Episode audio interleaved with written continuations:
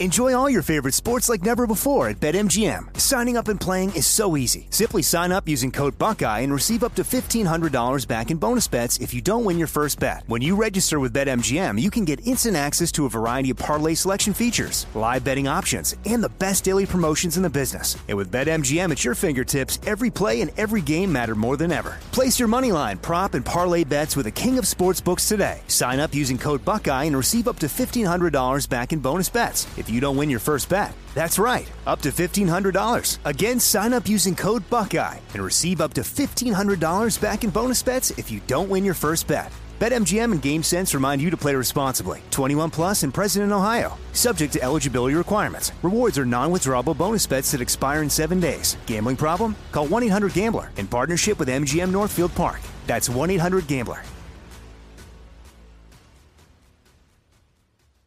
I know you're paying attention to global events. Wars bubbling up everywhere. Countries are buying and hoarding mass amounts of gold. Why aren't you? It's time to pull the trigger with Oxford Gold Group and buy gold and silver. Nobody can predict the future, but we can't put our heads in the sand either. Call Oxford Gold Group right now and you may qualify for up to $10,000 in free precious metals. Call 833 995 Gold. That's 833 995 Gold. 833 995 G O L D.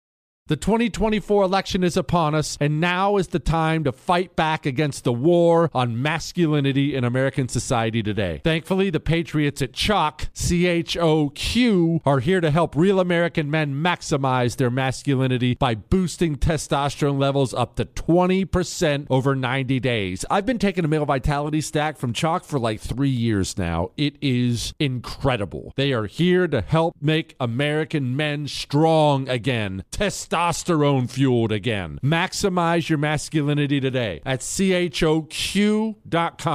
Use the code Jesse for a massive discount on any CHOQ subscription for life. choq.com code Jesse. Limited time offer. Subscription cancelable at any time.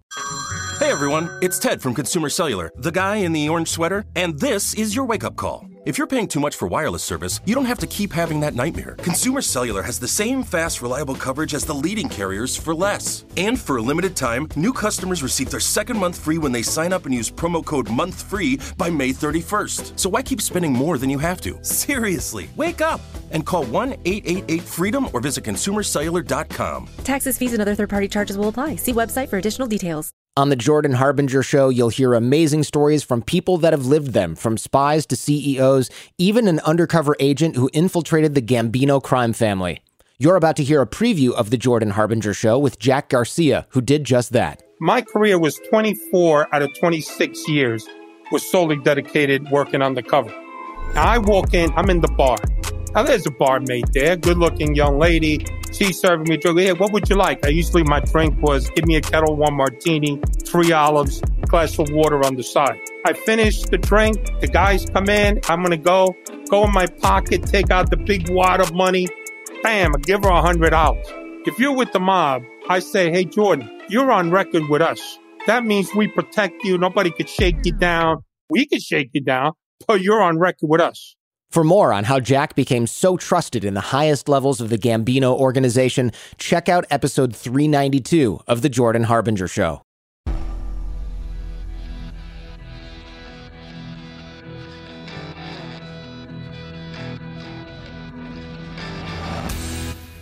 This is the Jesse Kelly Show.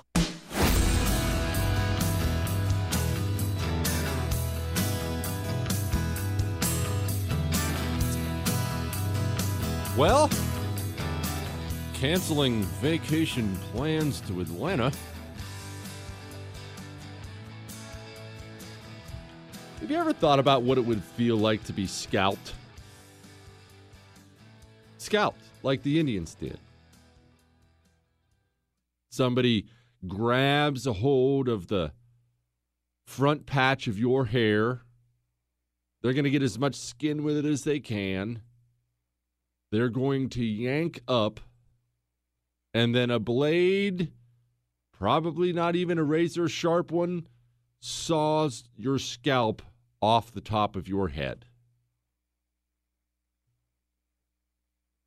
in front of your family. We'll come back to that. Remember, I'm giving you a part two today, a brief part two today in the Mexican American War.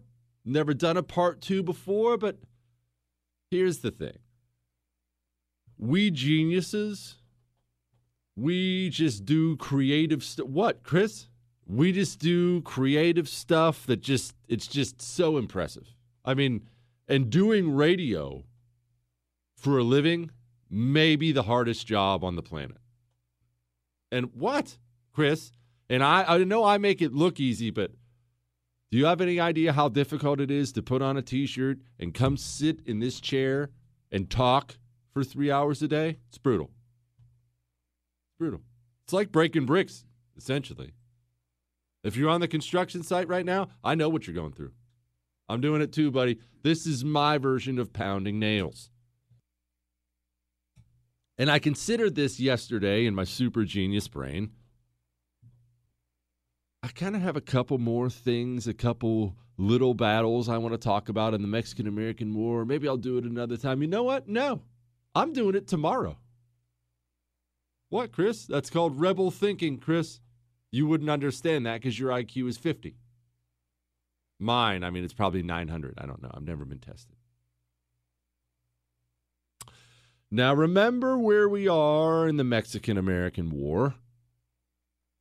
Let's start out with Texas. Essentially, we tried to buy everything Mexico, air fingers quote, owned in America, and they did own it. I shouldn't air fingers quote it. California, Utah, Arizona, New Mexico, a big part, portion of Texas were Mexican territories. But remember, Mexico was in absolute disarray. A new leader every few months, a new coup every few months, economy wiped out. And as such, they really left these territories alone. They would have a general there, maybe some troops there, but oftentimes not even troops. Like they did not govern these places. They were part of Mexico, but these places were completely on their own. And they did what human beings have been doing since the beginning of time. It wasn't just complete chaos. They organize their own little mini governments and leadership in their own way, and that's human nature. Human nature seeks out some form of order because it feels safe. Human nature is some people, few people will be leaders. Most people will follow along and will want leaders. It's one of those things, natural leaders, which you may be one, you may not be. And it's not like that's a good or bad thing, it's just the way God made you. Natural leaders have a difficult time understanding people who aren't leaders. I find myself doing it, to be honest. Think for yourself. What's wrong with you idiots? You've heard me yell like that before. The truth is, most people don't want to, don't have the ability to, a combination of the two. They don't want to have to think for themselves, look into it for themselves. Maybe they don't even have the time to do so. Uh, I, I got 10 minutes to watch the news. Just tell me what to think and move, move on. But I don't want to get sidetracked here. So understand Texas, where they invited the American settlers in to, sh- to form a buffer between them and the Comanches. New Mexico, California was huge on this. They left these territories alone. Now, that was good and bad. The good news is hey, it's not like you're under a really repressive Mexican government. I mean, you haven't seen a Mexican in ages. The bad news is you also don't get the services and protection of the Mexican government. And this is still heavy, heavy, heavy Indian country. Remember, Comanches, we're talking Apaches, Pueblos, Utes. Some of these people peaceful, some of these people very not so, very much not so. Apaches, I mean, we talked about Comanches yesterday. Apaches were ferocious people, and they hated Mexicans, and Mexicans hated them. And they were constantly raiding each other. taking slaves from each other.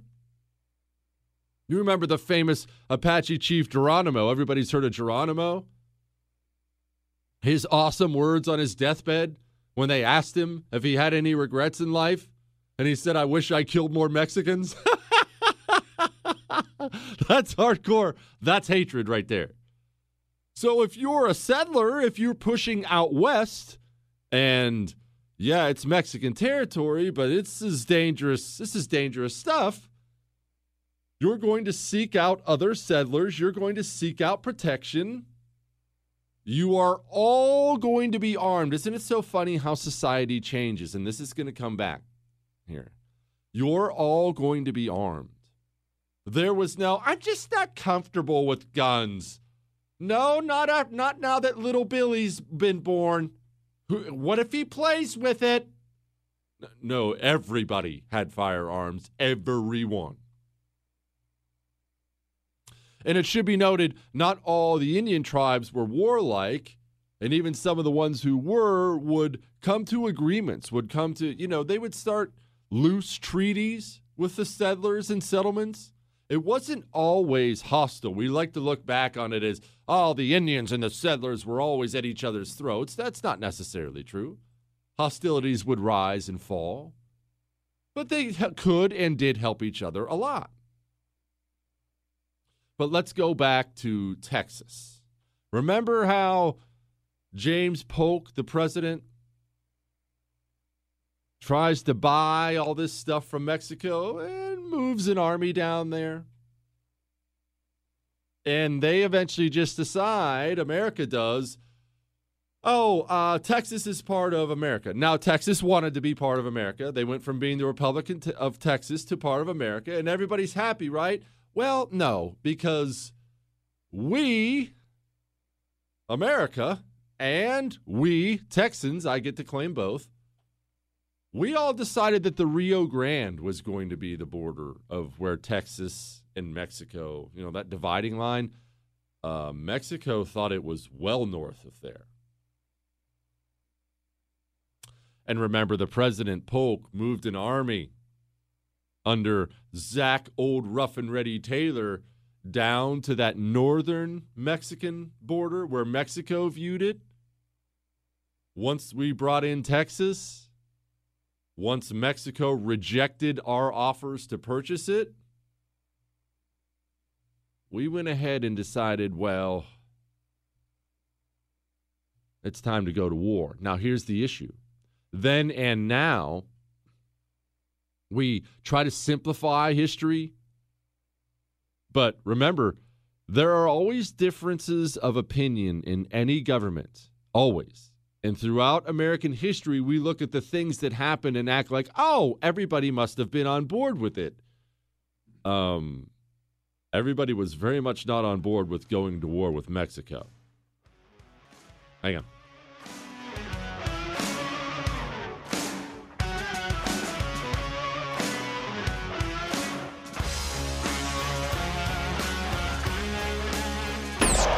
Is he smarter than everyone? Who knows? Does he think so? Yeah. The Jesse Kelly Show. You need a good night's sleep, and you need one every single night. And if you're not getting one, I know what you're going through. I know what it's like to have your eyes burning, to have your mind feel like it's in a fog all the time to feel a little short tempered, then you feel bad about being short tempered. I know. To feel lazy. I mean, you finally get done with work. What do you want to do when you're tired? You just want to go home and just sit down. It sucks. And you know, you don't have to live like that, right? You can go get an ebb sleep like I've been telling you about and start sleeping every single night without chemicals, without pills, without anything. It's a wearable device. You put it on your head, it provides precise Continuous cooling to your forehead puts you asleep. Go to tryebb.com slash Jesse. That's tryebb.com slash Jesse. Use the promo code Jesse at checkout. Get 25 bucks off.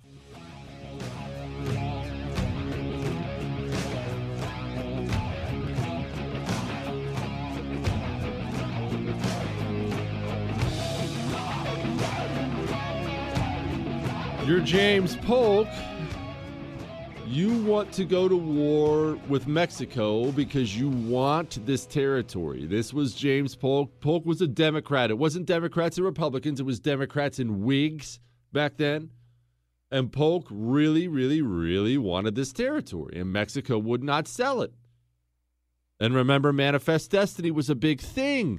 And so, what do you do? Remember, this is in an era before the President of the United States had the ability to just decide he wanted to go to war. This was, you know, back when Congress had to vote for that.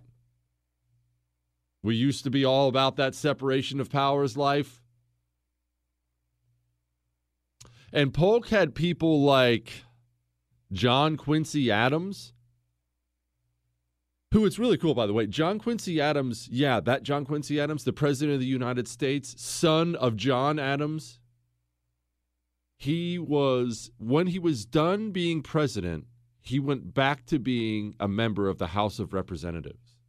Thomas Jefferson did this same thing. When he was done being president, he went back to being a member of the House of Representatives. That's how much they treasured the people's house. They thought that thing was that was really really where the country was governed from.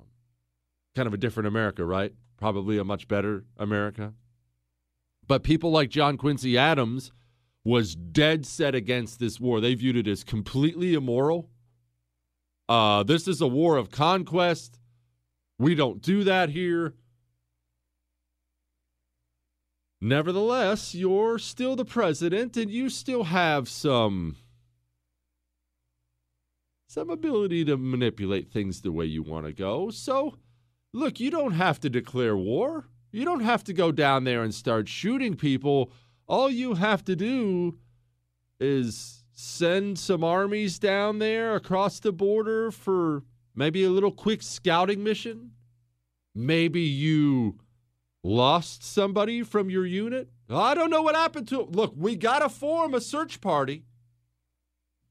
And you're Mexico, you've just rejected these huge offers. You're a little salty about the American troops on your border. And I know you're going to find this shocking, but surprise, surprise, they get yet another coup in Mexico with a hugely, hugely anti American dude take over.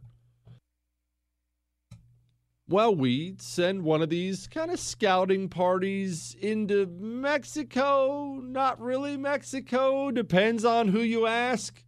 We think it's Texas. Mexico thinks it's Mexico. These scouting, this scouting party rides on to a ranch, a ranch owned by a Mexican. There is one way into this ranch and one way out of this ranch. One big gate our troops ride in. We start interrogating the ranch workers. Hey, have you seen our guy? Have you seen this? Have you seen that? All of a sudden, somebody shouts out a warning. We turn around, and guess who is riding through the gate but a large portion of a Mexican army? There's a massive shootout. We have our guys get killed, our guys get captured. and what is interpreted as pretty much a celebratory letter gets sent back to James Polk saying hostilities have commenced. Oops, we're at war now. We got dead troops. How'd that happen? Remember this always. For the right reasons, for the wrong reasons, it doesn't matter. There's nothing easier than starting a fight. You can start a fight. How hard would it be for you to walk in the door tonight and start a fight with your wife? For you to walk in the door tonight and start a fight with your husband? You know them. How hard would it be? You know the buttons to push starting fights goes beyond personal levels, it goes country levels. It's so easy to go to war if you really want to go to war. Yeah, you got to wait for Congress to declare it, but here we have it. War's kicked off. And what do we do? Zachary Taylor, Old Rough and Ready with a young lieutenant in his unit by the name of Ulysses S. Grant. Perhaps you've heard of him. With a young lieutenant, takes a few thousand dudes, rides south right to the Rio Grande River. Across the wide Rio Grande is a Mexican army. And in the biggest up yours in this little short conflict, they go ahead and build a fort right there on the river. You might as well have carved a big middle finger into the fort, and they call the fort Fort Texas. About 6,000 Mexican troops on the other side. We have about 3,500. Now, I need to do a brief setup for you on the armies. One, the United States of America is strong, but nowhere near the superpower we are now. Nowhere near the superpower we'll even be by the year 1900. We're a strong ish country. We're not in the same league as countries like Britain at this time. We're just not in the same league. Mexico is pretty much equal to us. They have the same equipment. They have the same training. They have the same artillery we have. They have some capable commanders. The death of Mexico in this Mexican American war they end up losing is not the troops, it's not really the equipment, it's the instability at the top. The mission's always changing. The mission is always changing. They don't have the money, manpower, resources to govern these territories we want from them. And as we will see here shortly, when we get to so many of these territories, the people there don't consider themselves Mexican. They don't necessarily consider themselves American, but we get to California and they just consider themselves to be Californian.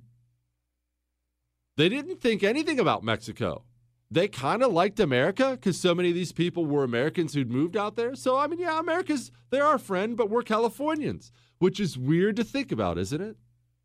People would get to these places and without anyone governing them, you start your own tribe. Remember that. We like to get awfully panicky sometimes when we talk about the disaster we see out there what comes next? What do we do there? Like minded people living in any area in the history of mankind will form their own version of stability. They will. But anyway, don't get me distracted right now. We go down to Fort Texas. We got 3,500 dudes, build a really nice fort by all accounts. Only Zach Taylor has a problem. You see, like I said, the Mexicans have 6,000 dudes right there across the Rio Grande. A lot more than we have. They have good equipment, they have capable dudes. And we we are a long way away from our supply lines at Fort Polk. I believe it's about 26 miles away. Now, what do you do in this moment? I find these little decisions to be endlessly fascinating. What do you do in this moment if you're Zach Taylor? You have 3,500 men, you've built a good fort, they have 6,000. You need to leave this fort and get to Fort Polk 26 miles away so you can stock up on supplies. Otherwise, your men are going to die of hunger, thirst, run out of bullets, and this thing's going to be over really quickly. What do you do? Hang on.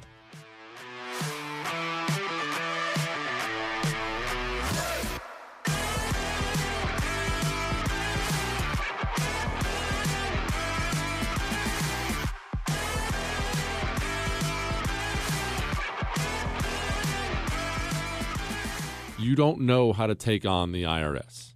You don't have to feel bad about that. That's not what you do for a living. I don't know either. But I do know this you better take on the IRS. If you owe $10,000 or more, um, you better do something about that, or they're going to steamroll you. They will take you to the cleaners. You know that there's a CNC tax program And if you qualify for it, there's a chance you'll get to stop making payments while you're in it.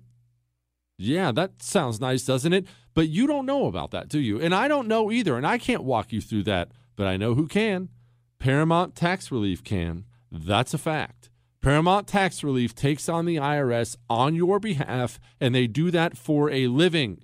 Call the professionals, call Paramount Tax Relief. 800 816 8749. 800 816 8749. Paramount Tax Relief.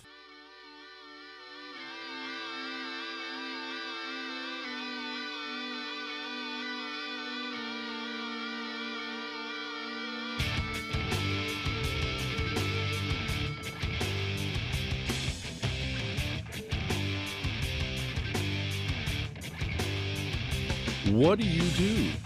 The agonizing decisions a general has to make, a leader has to make in combat. These 6,000 Mexicans are going to come for your guys.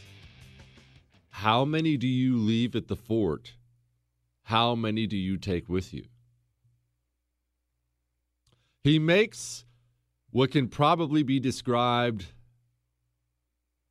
as an incredible decision, especially in hindsight. He takes 500 men under General Jacob Brown, leaves them as much supply as he possibly can, and he takes off. He takes off with everybody else. He's now got 3,000 dudes with him, leaves 500 men behind to take on 6,000 people in the Mexican army. Now, the Mexican army moved a little slower than they would have liked, but they attack. They start bombarding the fort, but these idiots in the Mexican army, I'll never understand this. I'll never, ever understand this. This is all about the siege of Fort Texas, by the way. Why did they let them build the fort to begin with? With half the troops, you're sitting there watching them the whole time build the fort? But again, remember the disarray Mexico's in. The guy's probably sending dispatches the whole time. Uh, can I attack? What am I supposed to do here? They wait till the fort's built, they attack these Texans. And these guys can shoot. Our guys can shoot. And we have artillery too. And we start blasting back at them. And they're blasting away at us. And eventually, they blow off the lower leg of our commander, Commander Jacob Brown. It's almost completely off but not totally. And you know what that means for this time and place, right? Not that this would ever be a pleasant thing to go through, but you're not going to get checked into the ER and get put to sleep and doped up with a bunch of pills. Jack, they're going to belt your leg off and carry you into a tent somewhere, and they're going to pull out a saw that has not been disinfected, and they're going to saw through what's left of your leg. I have always been morbidly fascinated with this, that this was just what people did.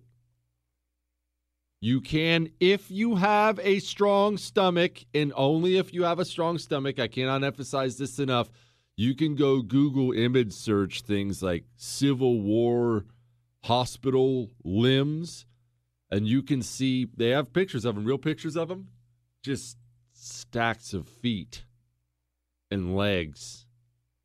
Oh, gosh, that is brutal. Well, they bring in this commander, they saw off his leg, and apparently, while he appoints someone else to be in charge, the man remains calm directs his men the whole time, trying to hold out until help arrives. Now, Zach Taylor gets back to Fort Polk, gets all his supplies, and turns around and takes back off for Fort Texas because he's got to go relieve his guys, right? Except the Mexicans knew exactly what was coming, and they put their troops in between him and Fort Texas trying to cut him off. Zach Taylor has to fight not one, but two major battles against the Mexicans to fight through them. And in one of those all time cool moments, they have to decide what they're going to do next. Are we going to keep trying for Fort Texas to relieve them while they're under siege, or are we going to let them go? And it wasn't even a decision. They're like, oh, we're coming back for our guys. They fight their way back to Fort Texas.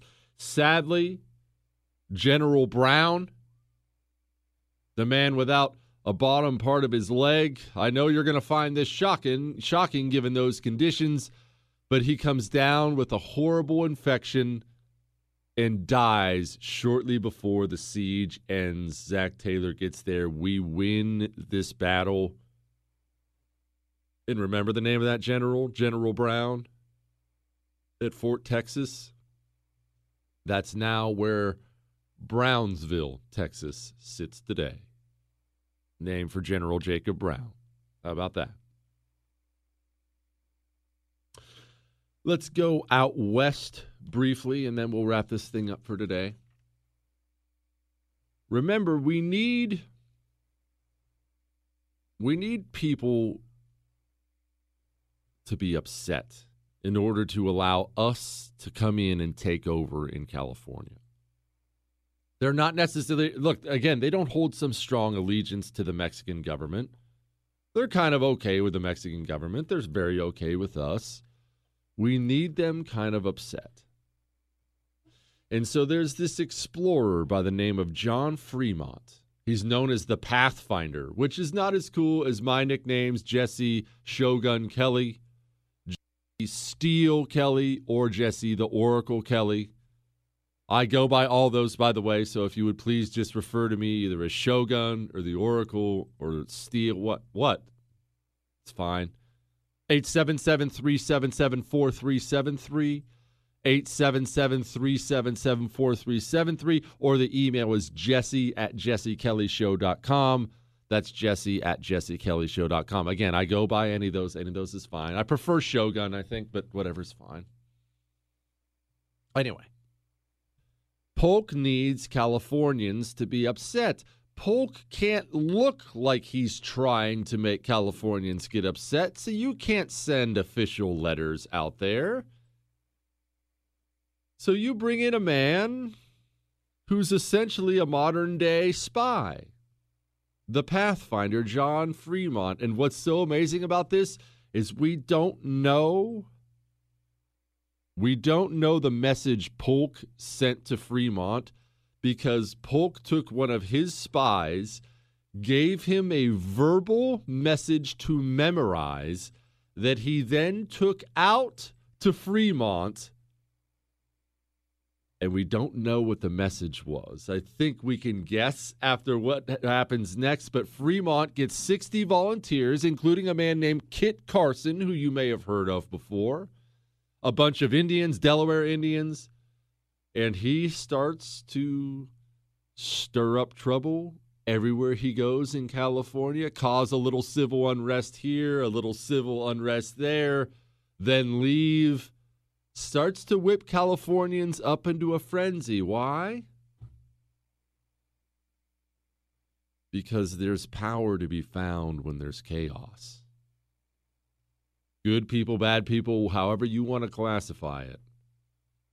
When there is chaos out there, when there's disorder out there, it is the nature of man to want that fixed, and they will oftentimes follow whoever claims to be able to fix it. That's just how we operate. Why do you think there's often so much civil unrest right before a bad guy takes over? Whether it be a chicken or the egg thing, I don't know. But in really, really rough places, the people are hungry. There's warlords. There's starvation. Why would you follow the murderous general? He promised to protect me and bring law and order. John Fremont gets out to California, causes trouble, then moves up into Oregon territory, beds down for one night, him and his 60 volunteers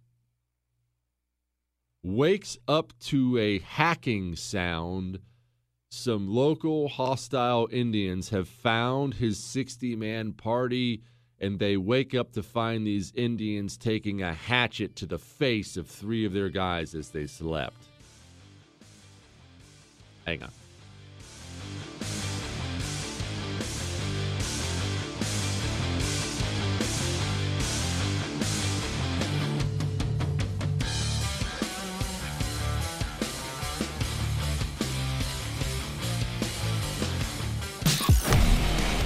This is the Jesse Kelly Show. ExpressVPN protects your online information. And here's what I mean by that. Every time you get on the internet in your house, which I do too, you know, I do, the wife does, the kids do. Every time you get on the internet in your house, you are opening up a window into your home, a window bad people can crawl through digitally. You're exposing your information out there unless you have ExpressVPN. If you have ExpressVPN, your IP address is totally anonymous. They encrypt 100% of your data. Even your internet service service provider cannot see what you are doing. Give ExpressVPN a call, sign up, start improving the security, close that window into your home. Go to expressvpn.com slash Jesse. That's expressvpn.com slash Jesse, and that gets you three months free on a one-year package.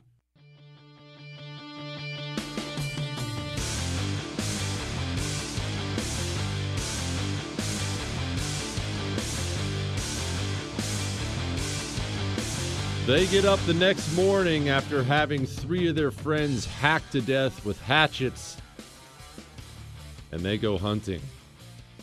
And they keep hunting. And they find an Indian village right off the bat, same tribe that got them. I don't know whether or not it was the same people. You can never get. This is what bothers me.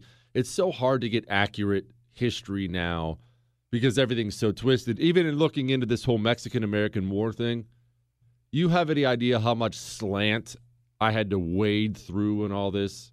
How much America sucks, we stole it slant. That's so stupid and absurd. And in this one, well, was it the same people that just hatcheted their friends or not? Because they did find a tribe, they killed 14 of them and burnt down their village. Um okay, that sounds completely appropriate if that's the people who just hatcheted my buddy's face. If it isn't, then it's not appropriate. You see what I mean? And you can't ever get an answer on that. All you get is, well, it was a it was a, a genocide of that village. Now stop. Anyway, back to California. Remember, they get some people, and I'm going to end this in a second. They get some people in California to start a movement of Californians who want to formally cast off the Mexicans. These Californians call themselves bears. Why is there a bear still on the California flag? That is why there's a bear still on the California flag. I'm skipping over vast quantities of this for now because I don't want to go two hours and we have a lot to unpack news wise today. Plus, I have to tell you a funny story. New Mexico, Santa Fe. This is another one of those areas where they didn't really have Mexican rule, but they didn't have American rule either. And the Americans march in there with their troops. They take over. And this Santa Fe is not just Santa Fe, it's a huge area at this time. The Americans take over and they leave somebody in charge because the army takes over. They won. It's without firing a shot, completely bloodless. Without firing a shot, they take over, they win. Now you have to leave a man in charge while your army continues to push west, and they point a man named Charles Bent in charge. And here's where they made a critical, critical error. If you're going to take over, you must bring something when people are, have been thinking independently and living independently for a long time now. You must bring something of value to the table if you plan on governing these people. You can't just walk in and say, I'm in charge, unless you're going to declare martial law and hold everybody at gunpoint. You had better offer something or you're going to have a problem.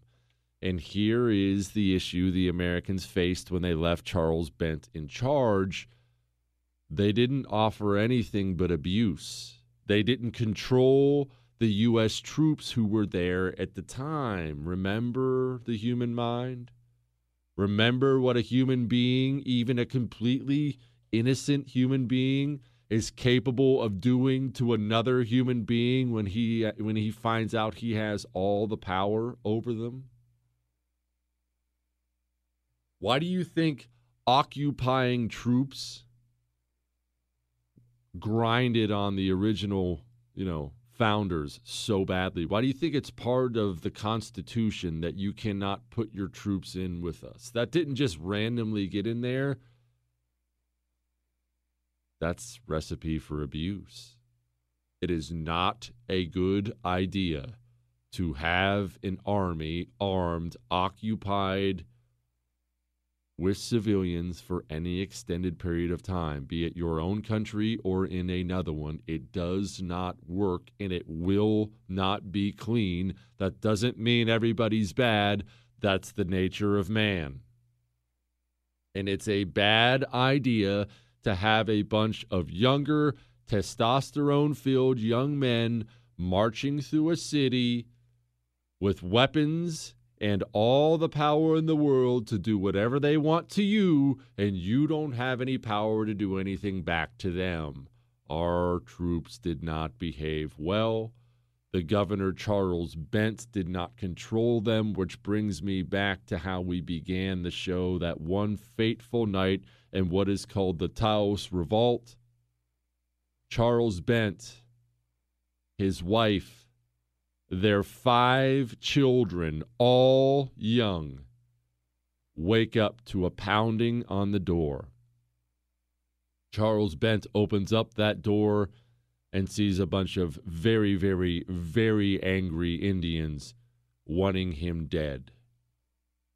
They shoot him. He manages to get the door closed after being shot, at which point he directs the wife and kids to try to dig through one of the walls because the house is surrounded, yet they share a wall with the neighbor. So picture this amount of terror. The wife and five children under 10 using a ladle in a fire poke start digging through the adobe walls to try to get out of the house before the angry mob of Indians comes in the house. Hang on.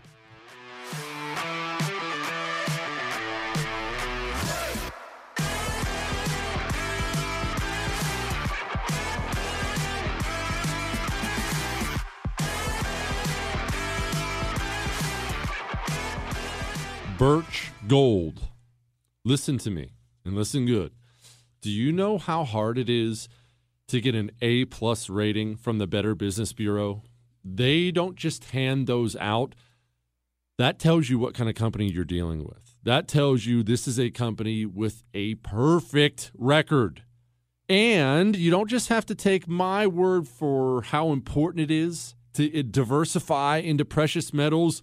You can get a free kit. They'll give you a 20 page kit for free at Birch Gold. There's there's a problem coming financially. You know it and I know it. Look at that stock market. Look at the debt. Look at the uncertainty out there. Start diversifying. Start buying precious metals and protect yourself. Go to birchgold.com slash Jesse.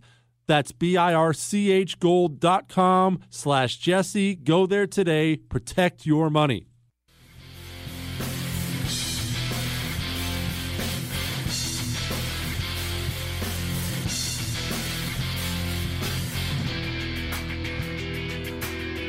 They are battering down the door.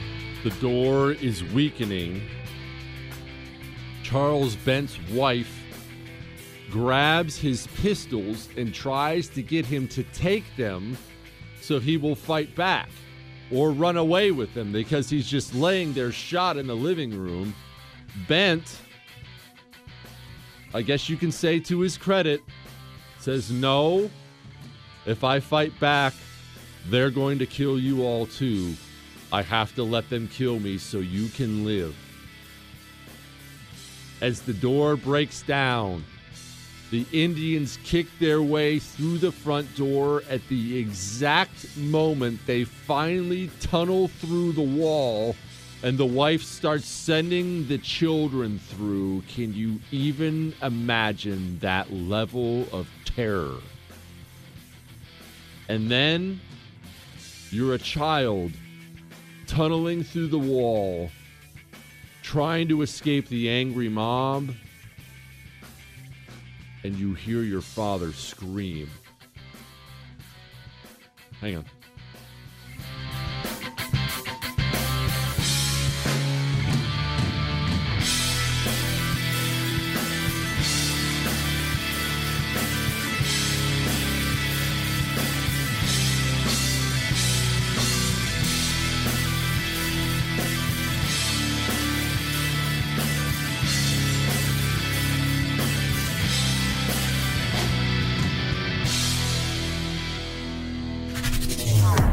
Jesse Kelly returns next.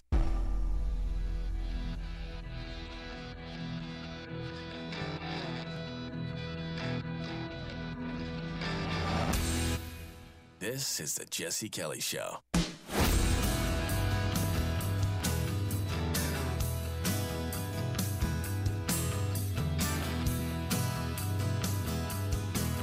Well, those kids got to hear their dad scream because the Indians walked in, started filling him with arrows, grabbed him while he was still alive, and scalped him. Didn't happen to finish off the scalping. They left part of his scalp still hanging there. And then I guess I don't understand how this part happened, but they left him still alive there, probably distracted by looting or doing something else.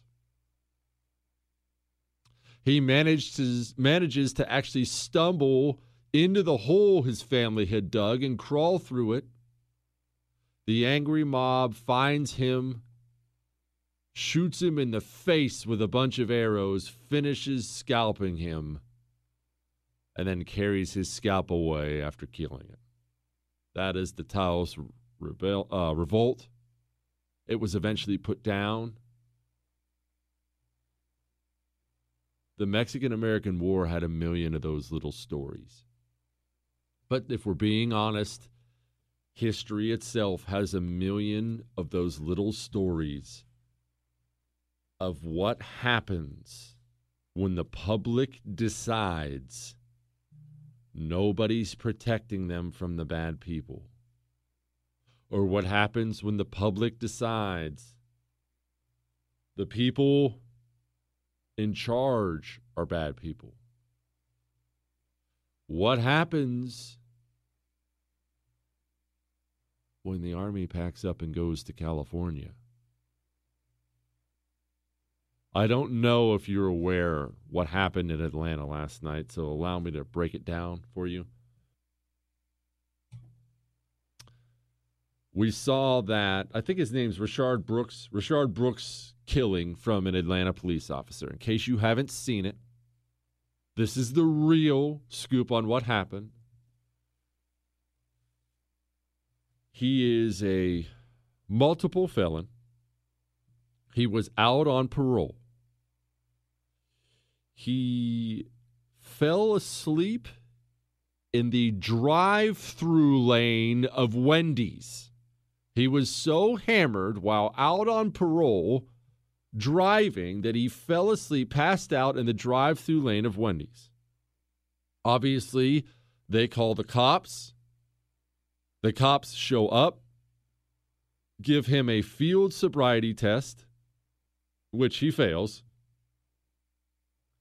while they're cuffing him, he loses his mind. He's a big dude. Loses his mind, starts to wrestle with these two cops. You're wrestling with a big dude in a parking lot in the middle of the night. One of these cops starts shouting warnings, pulls out a taser.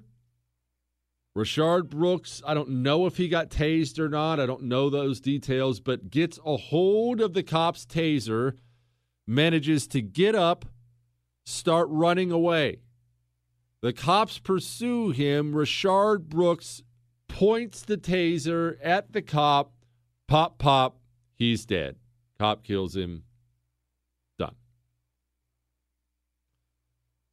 Atlanta, because of this insane environment we have created, freaks out, burns down that Wendy's, sets fire to the place. I mean, just completely idiotic. And let's do a quick side note here.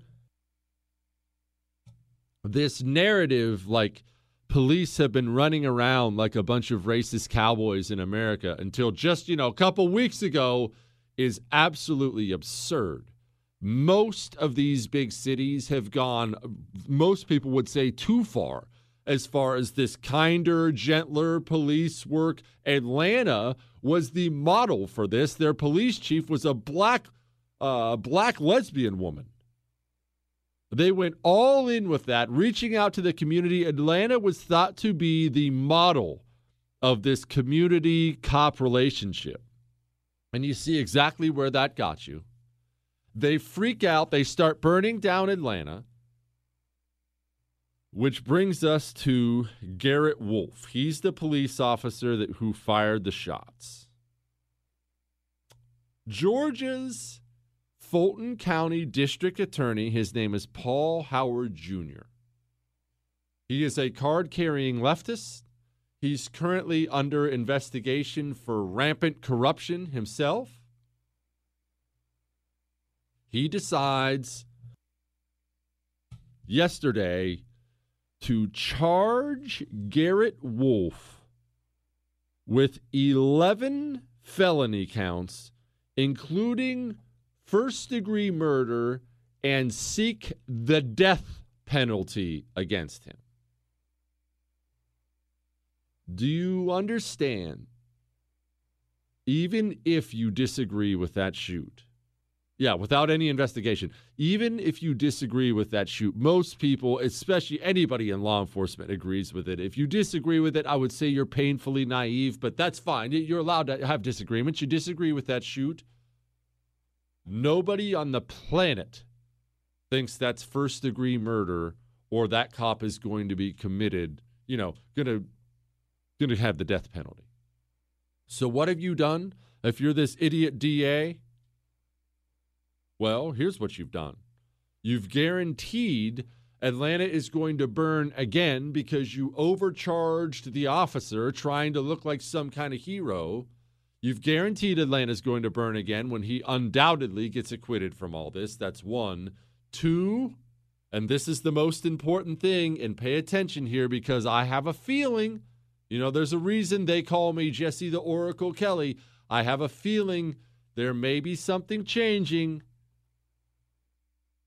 You have said to the police officers, to the police department in Atlanta, not only do we not have your back, we will come after you, even if you defend yourself. We will destroy you. And so, what happened in Atlanta last night? I'm sure it's happened before in American history. I don't know of a time, but I'm sure it's happened before. The Atlanta Police Department, large portions of it, walked off the job. Now, they all covered their rear ends. They didn't officially walk off the job, but there are, I believe, there are six precincts in Atlanta. Four of them had massive, massive call outs. They're calling it the blue flu, where the police department called in sick.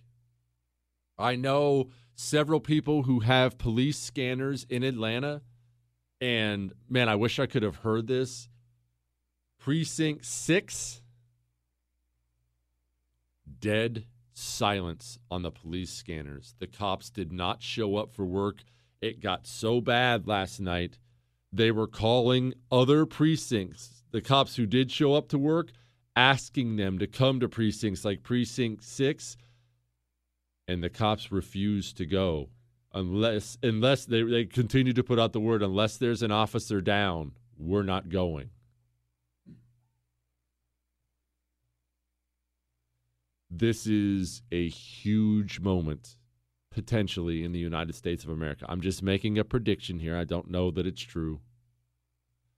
This is, to my knowledge, the first time, especially recently, a major institution, and the Atlanta Police Department is a major institution. This is the first time we have seen a pushback against this insane leftist rhetoric. And I have to tell you something, people. And this is going to be hard to hear. Hang on.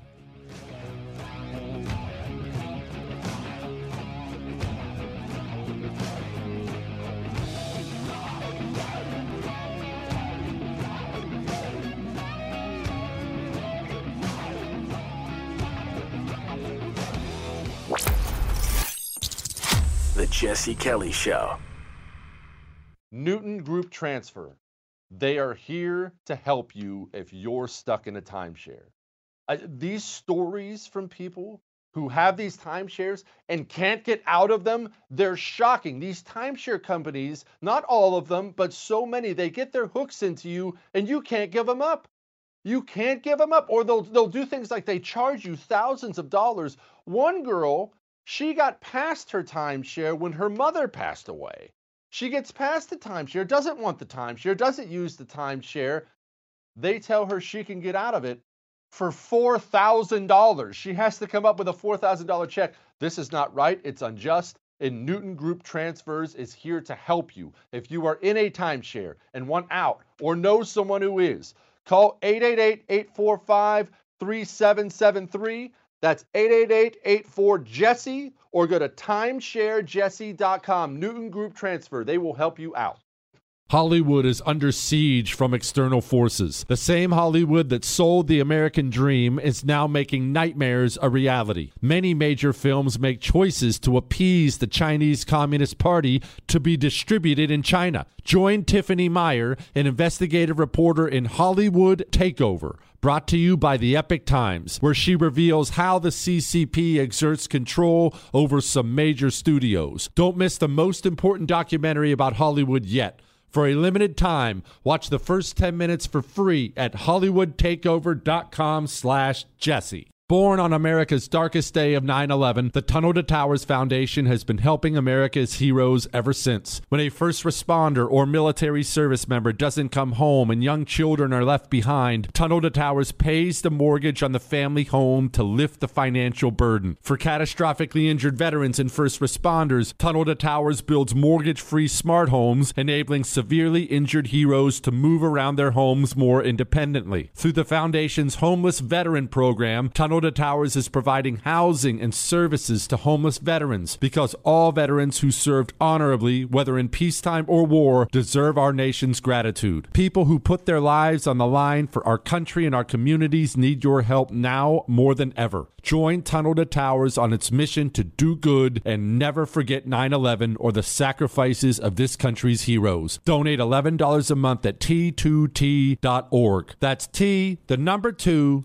T org. If you are an accredited investor, U.S. oil and gas should be part of your investment portfolio. Visit LabradorEnergy.com. Beyond the possibility to invest in a sector that historically delivers sound returns, when you invest with Labrador Energy, you may be able to structure your investment to offset active or passive income. According to many sources, U.S. oil and gas drilling remains one of the best tax advantaged income investments available. Visit LabradorEnergy.com You may be able to reduce your tax liability while investing in a sector that historically delivers sound returns. Learn more at labradorenergy.com today. Offer for accredited investors only. Past performance is no indication of future results. Investing involves risk. Consult your legal, tax, and financial advisors and read the prospectus before making any investment decisions. Visit labradorenergy.com for the prospectus and more information. Jesse Kelly here. If you're in a situation where you feel threatened, instinct may drive you to reach for lethal means immediately. But we all want to avoid the irreversible consequences of deadly force. Enter the Byrna less lethal pistol launcher